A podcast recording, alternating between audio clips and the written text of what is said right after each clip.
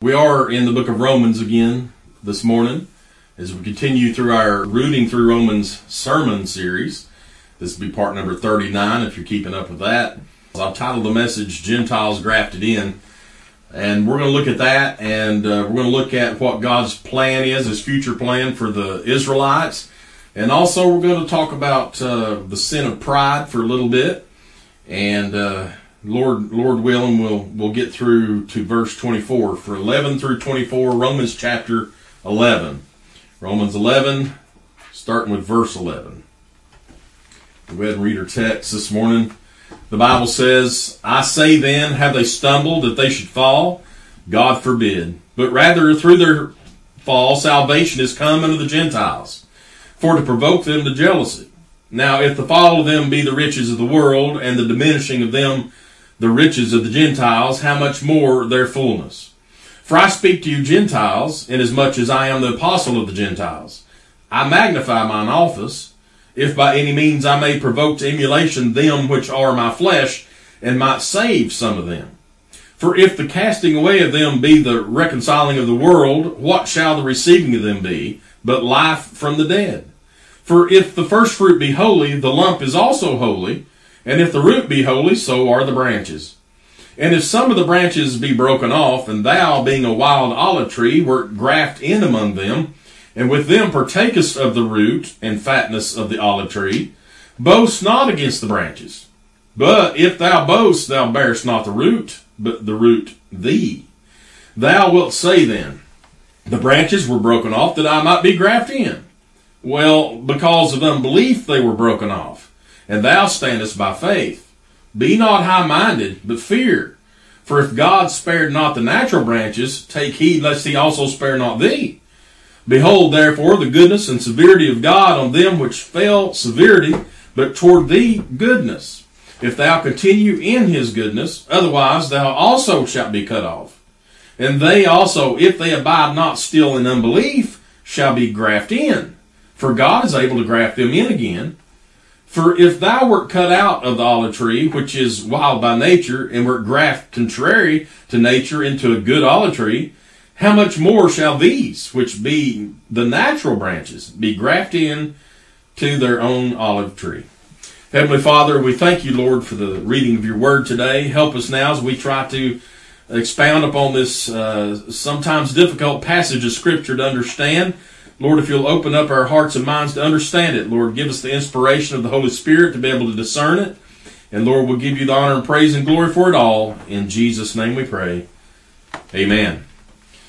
Well, we pick up here where we left off last week. We looked at the first 10 verses of chapter 11, which spoke greatly about uh, the, the Israelites, of course. The chapters 9, 10, 11, on through 12 are all focusing really upon Israel and what God's plan is for them and what he's done to them and, uh, chastening them, really. And that's what this is about, is chastening, by the way, what God's doing to the Israelites or Jews. We call them Jews nowadays. You rarely hear anybody called an Israelite.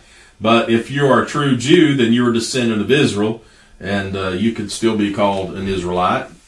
Uh, people that's converted over into Judaism from Christianity would not be considered an Israelite. Uh, but Paul here is speaking to really both classes of people, both the Israelites and the Gentiles. And he's going to, he shows a difference here and he tells what God's done with one of them, what he's doing with the other. And then we won't be able to get into it today, but the, the look at what's going to happen eventually with the Israelites. And uh, the question at the beginning of this chapter is God given up? I mean, is that it for us as Jews, as Israelites? Uh, has he broken his promises? Have uh, since we've not accepted the gospel and this Jesus Christ, does that mean we've been separated from God forever? And he's replaced us with the Gentiles? Is that what's going on? Paul says, no, that's not it. God forbid. No. And then again, the same thing. He opens up here again with this question that they would ask, Romans 11, 11. I say then, have they stumbled that they should fall? God forbid but rather through their salvation is come unto the Gentiles, for to provoke them to uh, through their fall, salvation has come unto the Gentiles, for to provoke them to jealousy. So again, Paul uses the same tried true method he always does of this asking a question and then answering it. This is the best way to get through to people. uh, that have these types of questions. And of course, they would when they hear this teaching. They've not heard this kind of teaching before. This is brand new to most of these Israelites. This Paul comes in. We know what his, his manner was. He would come into a city. In the first place he would go was to a Jewish synagogue, and he'd start preaching and teaching the gospel. Some would believe, but most of them would uh, rebel against it. Uh, they always wanted to run him off and stone him to death and beat him and cause riots and everything else. And so this is all new to their ears, what Paul's telling them. And so naturally they've got questions. Uh, we would too. Uh, so when they say, have they stumbled that they should fall? And by fall, he means to be cut off by God permanently. Is what he's meaning there. Rejected as God's people, no longer God's people. And so his answer is the same as before. God forbid. May it never be. Don't think such a thing. God will never give up his people. He'll never do it. He'll always have, as we've said last time and many times before, a remnant. God will always have a remnant. It may look like the whole world is against God, and this world we live in today, it almost seems that way. Certainly the news media is against God.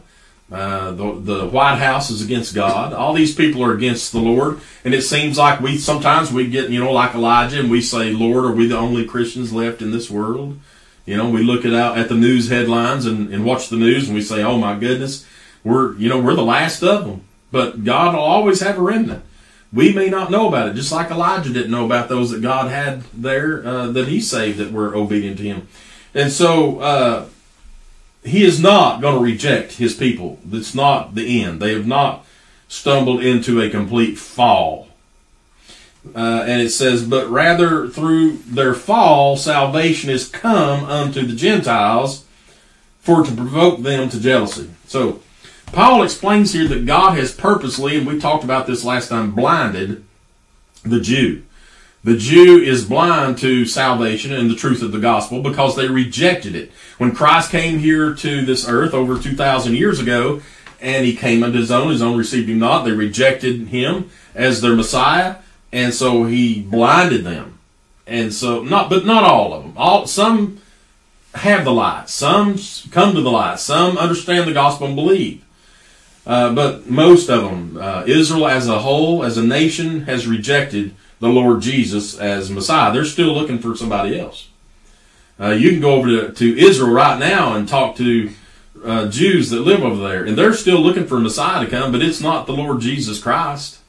It, they're looking for somebody else. And it's a sad thing considering the Lord Jesus fulfilled every prophecy that the prophets prophesied. And so Paul explains here that God purposely blinded the Jews and offered salvation unto the Gentile and he's going to use that to provoke the Jews to jealousy. Now, when we think of jealousy, we think of something bad, something terrible. You know, oh, I'm so jealous. That guy's so jealous. You know, and uh, things like that. But when what this is meaning is that God is using this situation. The Jews will see what the Gentiles have in their salvation, the joy, the glory, all the benefits of salvation, of believing and trusting the Lord Jesus Christ as Savior, they're going to see that and they're going to long to have the same thing. And it's going to provoke them to then seek after the gospel. So, while the, the Jews began as a light unto the Gentiles, the Gentiles now is going to become a light unto the Jew. And so they're going to be provoked to jealousy because of what has happened to the Gentiles. And uh, Paul is delighted about this because he sees this as an opportunity for his fellow Jews to be, be saved. And so this is a quote, actually, uh, what Paul's talking about, this uh, provoking with jealousy from Deuteronomy. Deuteronomy 32 21. The Bible says, They have moved me to jealousy with that which is not God. They have provoked me to anger with their vanities, and I will move them to jealousy with those which are not a people. I'll provoke them to anger with a foolish nation. And so, again, that right there is an insight of what God was doing, even in Deuteronomy, uh, about the Gentiles with his people. His people were uh, bowing down to other gods, and he said, Well, you know what? I'm going to use these people who are not a people. They're not even a godly people, but I'm going to use them, provoke you to jealousy, so you'll turn to me and be obedient. And so it's the same thing that Paul's talking about. Now, does this mean that God only offered salvation to the Gentile, us, to make his To make Israel jealous? To make them turn to him? Is that the only reason that we can be saved? Well, certainly not. It was not the sole purpose. His plan included the Gentile all along. Well, we can go back in the Old Testament, look at many places. I'm going to give you a few from Isaiah where it's prophesied that he was going to bring salvation to the Gentile. And so let me read a few of these. Isaiah 11 and 10.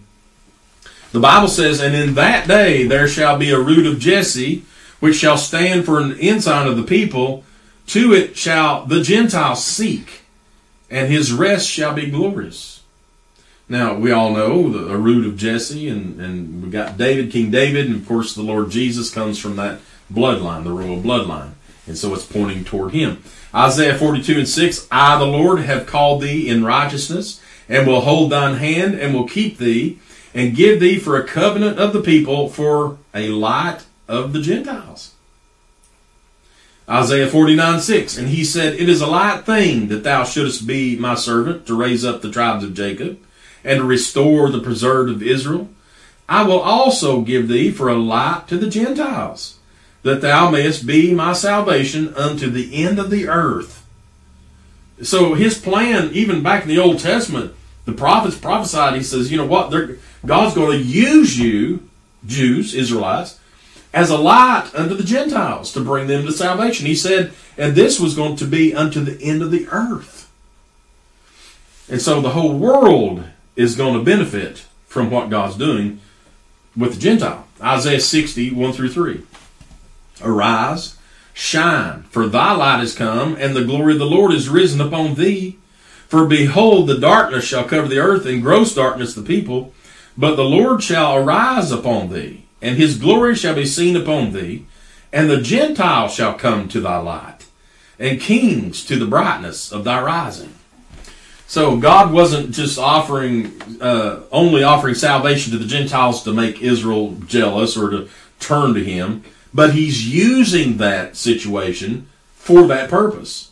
God can take anything and use it for His glory, for His good, for His will.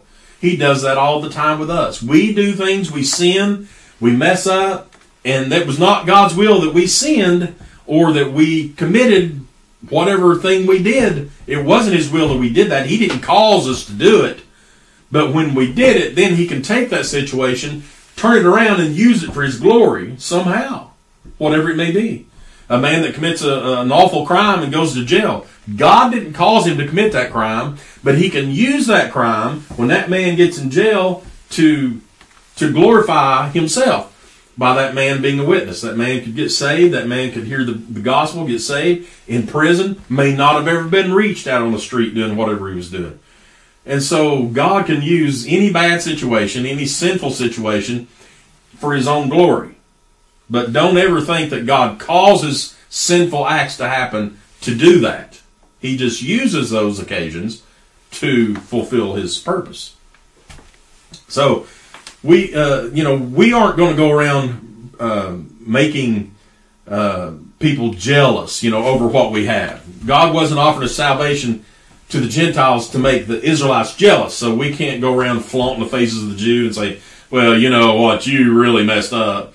Your God left you, forsook you, and he came to us, and we have all the glory and the benefits. We're going to see heaven one day, you know, and you, you know, you've just done it. No, we're not to do that. Um, look at verse 12 of our text there, Romans 11 and 12. Now, if the fall of them be the riches of the world, and the diminishing of them the riches of the Gentiles, how much more their fullness? Now, don't let this verse confuse you. I wrote this out in a way that where my mind figured it out and comprehended it. Let me read you what I wrote down. You could think of it this way. Now, if the fall of the Israelites bring riches of salvation to the world, and if the diminishing of the Israelites bring riches of salvation to the Gentiles, just think of how much more the fullness of Israel's future glory will be when their eyes are opened and they receive salvation. So that's the thought behind it. God is saying here, if what's happened to them causes riches to the world, now when he says riches, he don't mean monetary things, gold, silver, and all that thing riches means riches in Him, spiritual richness. and to the whole world. What does the Bible say in John 3.16? For God so loved the who? World. And so if what's happened to the Jew causes the world to benefit, the, get the riches, then it's a great thing. And he says, and if the diminishing of them brings riches to the Gentiles, meaning the Gentiles now are coming to the light because of this, then just imagine how this is going to benefit the Jew in the end when God fulfills everything that he, he's got in store for them. It's going to be miraculous. And so Israel at this time is being chastened by God. They're stumbling, but they will not completely fall. They will never be completely out of, of God's mind. Uh, there will be a time in the future when God will once again bless them. Their eyes will be opened, and it's going to be a glorious and wonderful time for them. Uh, that you know, we talk about the tribulation, and people, you know, they come out like uh, out of the woodwork and out from under rocks. Anytime you start mentioning Revelation or the end of times or anything like that, people just don't want to hear it. You know, um, you know, we all like to, to understand what things are going to happen in the future, but don't make it to where that uh, takes place of the glory of God and the riches of Christ. Don't dwell upon the end of times and the Antichrist. Too many people are more interested in the Antichrist than they are the real Christ. And so be very careful with that. When you're talking about the end of times prophecy and revelation, you can fill up a whole church building if you, you start teaching those things. Every time I start teaching one of those uh, uh, series on, on the book of Revelation, people, they love it. Man, I get tons of people listening to it. But uh, there, there is going to be a time in the, in the end, in the future, we, we talk about the tribulation, the great tribulation. It's the time of Jacob's trouble. Jacob is Israel. It's not the time of the church's trouble. There's people today that will try to make you believe the church is going to go through the tribulation period. That's not found in the Bible. Nowhere. Uh, from all indications in the Bible, you get to Revelation chapter 4 and the church gets raptured out of here. It's, it's no longer appearing in the, the text until we come back with Christ when he comes in on a white horse and we come in behind him. And so the church gets raptured out before the tribulation period starts. There'll be three and a half years of so-called peace. It's a, it's a fake peace uh, where the Antichrist is going to come on the scene and try to uh, have world peace, and it's going to look like everything's working the way that you know they want it to, and they're going to look to him as some kind of savior, this Antichrist, and he's going to be friends with the Jews, let them rebuild their temple and start their sacrifices, and it's going to look like he's the greatest friend in the world. And then after that three and a half years of false peace, he's going to reveal who he truly is. He hates the Jew, and he's going to try to exterminate the Jew. And that is that time, that great tribulation, that last three and a half years where heavy persecution is going to come upon the Jew. And uh, they're going to be running and hiding. It's going to be awful. But the true believer in Christ will get saved during that time, those Jews. There'll be 144,000 of those Jews that God separates to be evangelists that will go around evangelizing the world. And many will come to Christ. And by the way, they get saved through the gospel. Don't let anybody tell you that a Jew and a Gentile gets saved a different way. We all get saved the same way through the Lord Jesus Christ, through the gospel, through His shed blood. There's some people today who say, well, now God saved people in different ways and different dispensations. No, it's always been through Jesus. It don't matter what dispensation they've been in. It's all through the future. Uh, the Jew in the past in the Old Testament was, was saved through the future work of Christ on the cross. He didn't save them because they kept the law, because none of them could do it. so it's all been about faith in Christ, faith in the Messiah. They didn't call him Christ in the in the Old Testament. The Jew didn't call him that. They called him Messiah. And so uh, the Jew gets saved the same way as the Gentile. They'll get saved the same way in the tribulation period by believing in the Lord Jesus Christ. All right, so um, not only salvation brought to the Gentiles, but in the end, the Jews, like I said, will bring great joy to the world by, like I said, the 144,000, the tribes of Israel, which God's going to cause to go out and preach the gospel. And this is going to be a blessing to the entire world. They will be people in the tribulation period time that will get saved. They will. Don't think, though, that you can be convicted right now before that happens not accept Christ, die or or not die, but go into the tribulation period and get saved in that time. That that's not how it works. Uh, and so don't ever think that. If you don't believe now, you're not going to believe then. And so uh, Paul turns his attention now in verse 13 toward the Gentile. This whole time he's been focused on the, on the Jew, on the Israelites, but now he has to say something to the Gentiles because they're naturally going to have questions, and they may also be getting something like pride now because of this. Look at it, verse 13. For I speak to you Gentiles, inasmuch as I am the apostle of the Gentiles. I magnify mine office.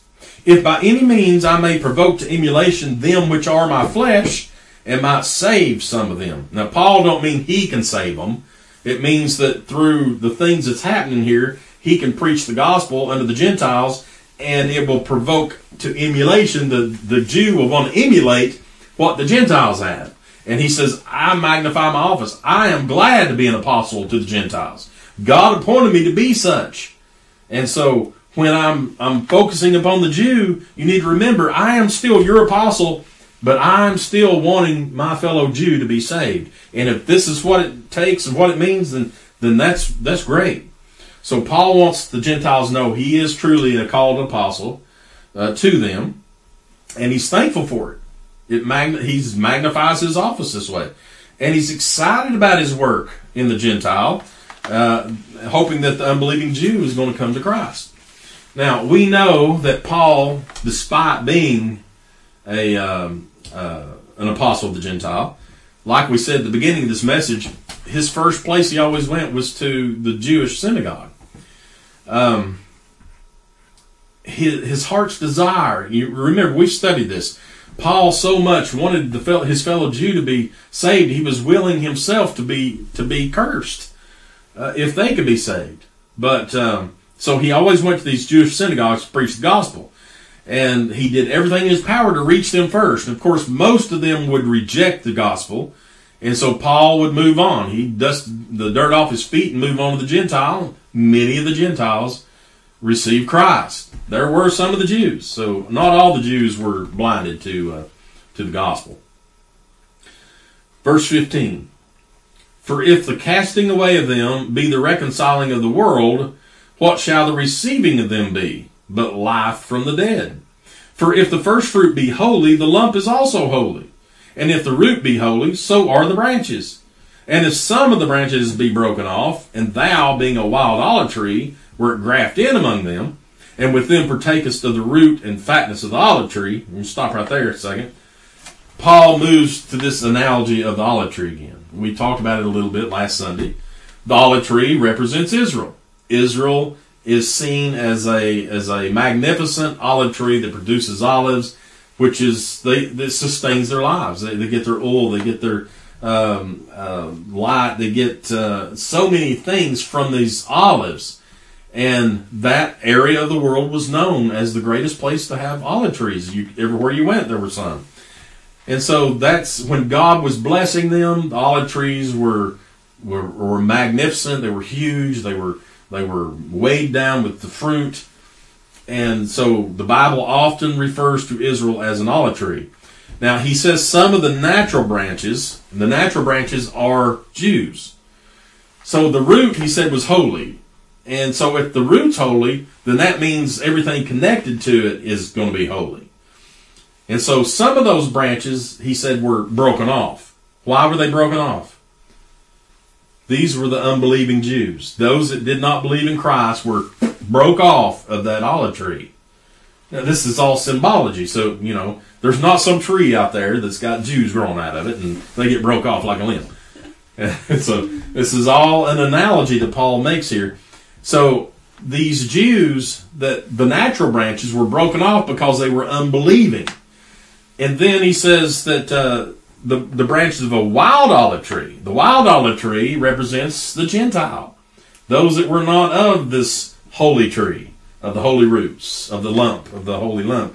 And so this wild olive tree, these these branches were grafted in to the holy one, the olive, the uh, the great olive tree uh, where the natural branches used to be. And so what this means, grafted on, my dad used to uh, grow fruit trees. Uh, every now and then a limb would get broken off and he would go out there and he would graft that limb back into the tree. Uh, he would take his knife and he would cut it a certain way and stick it into the branch and he would wrap this uh, kind of Teflon tape around it. And eventually that, that branch would start growing out of that tree again. And that was a natural branch. Now I never saw him snap a limb off one tree and go over and put it in another one. Maybe he tried it, I don't know, but uh, some people do that. You can graft limbs onto trees. Um, what's the word? S C I O N. How you say that? Sign. Um, uh, the little bitty thing that starts growing as a branch. You can take those things and you can cut a notch in a tree and, and take that sign and stick it down in there, and uh, it can grow, start growing off that tree. Where does it get its nutrients from? The tree.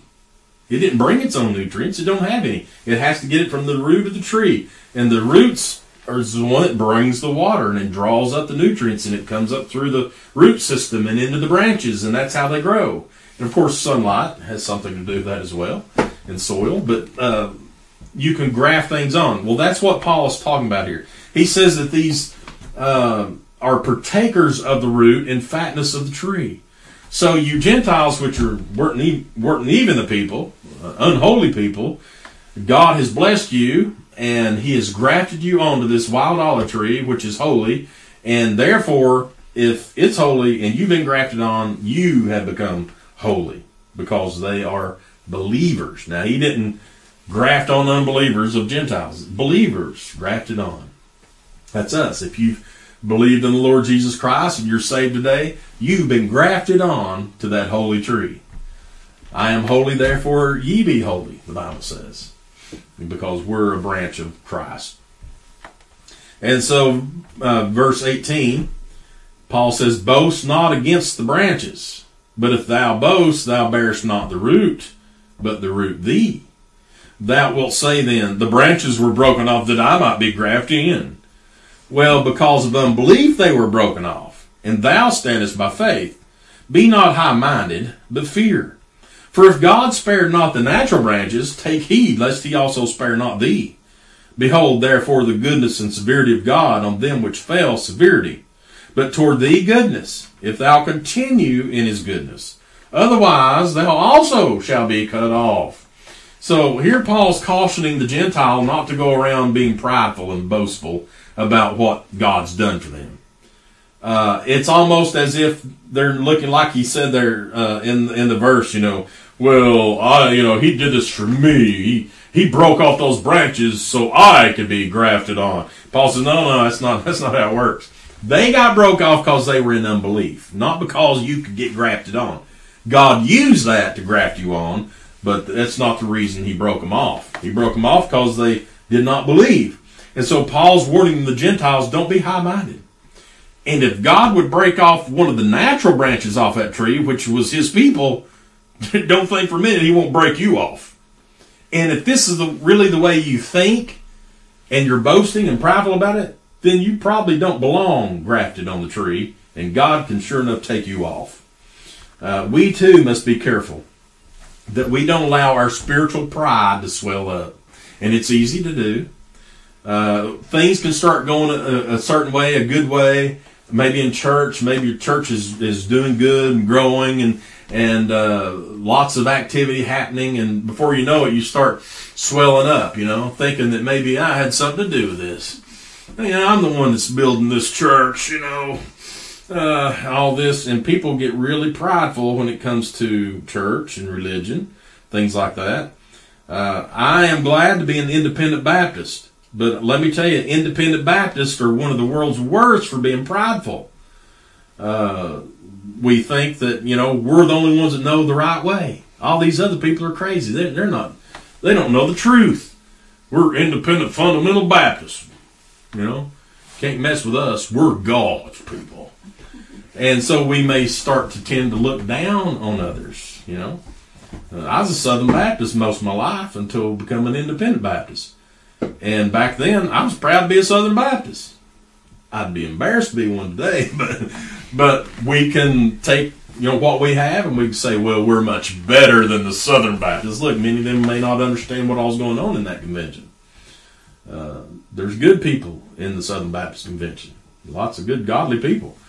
But we got to be careful that we're not boasting and bragging about what we've got or what we believe uh, or our preferences. That's one of the biggest problems of the independent Baptists is preferences sometimes override doctrine and theology and, and what's right. You know, we can start measuring hem lines and hair lines at the door.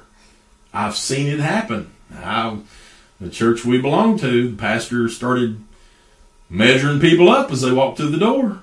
It was it was his downfall as well. That's what brought him down. Um, it didn't go over well. And listen, uh, our source of uh, pride over our preferences, you know, oh no, he's preaching in a t-shirt and jeans. He must not even be saved. I know it sounds funny, don't it? These people that actually believe like that. There's some men that won't let you preach in their church unless you're wearing a, a suit, a black suit. You can't go in a blue suit. Can't go in a beige suit. Got to be a black suit, a white shirt, and a red tie. If it's anything else, you're not preaching here. And so that is a source of pride. That's not in the Bible. That's nothing godly about that. And, you know, we have this attitude if you don't do it our way, hit the highway. And so we got to be careful that we are not prideful, boastful, thinking that we're better than everybody else, that God has selected us special from everybody else. You know? He broke off all the other branches and grafted us on as independent Baptists. You know?